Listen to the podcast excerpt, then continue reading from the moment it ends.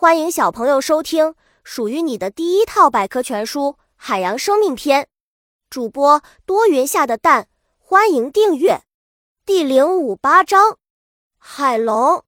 海龙看上去轻盈美丽，它并不是我们想象中的海洋怪兽，而是一种奇特的海洋鱼类动物。它们是海马的亲戚，与海马有一些相同之处。但是如果把海龙和海马放在一起，你绝对可以区分开。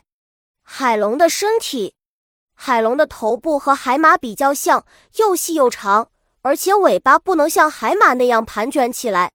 有些海龙的身体有附生物做装扮，藏匿于岸边的海草丛中时，很像海草的茎，敌人很难发现。小知识：海龙常常栖息在某个地方静止不动，因此常常被误认为是植物。伪装大师。叶海龙看上去既像海藻叶又像龙，是海洋动物世界中的伪装大师。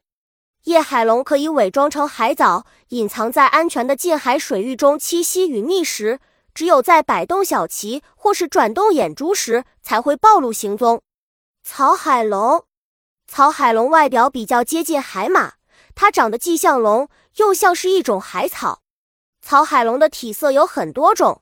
如红色、紫色和黄色等。另外，它的胸部有宝蓝色条纹，身上和尾部的附肢也比叶海龙稀少。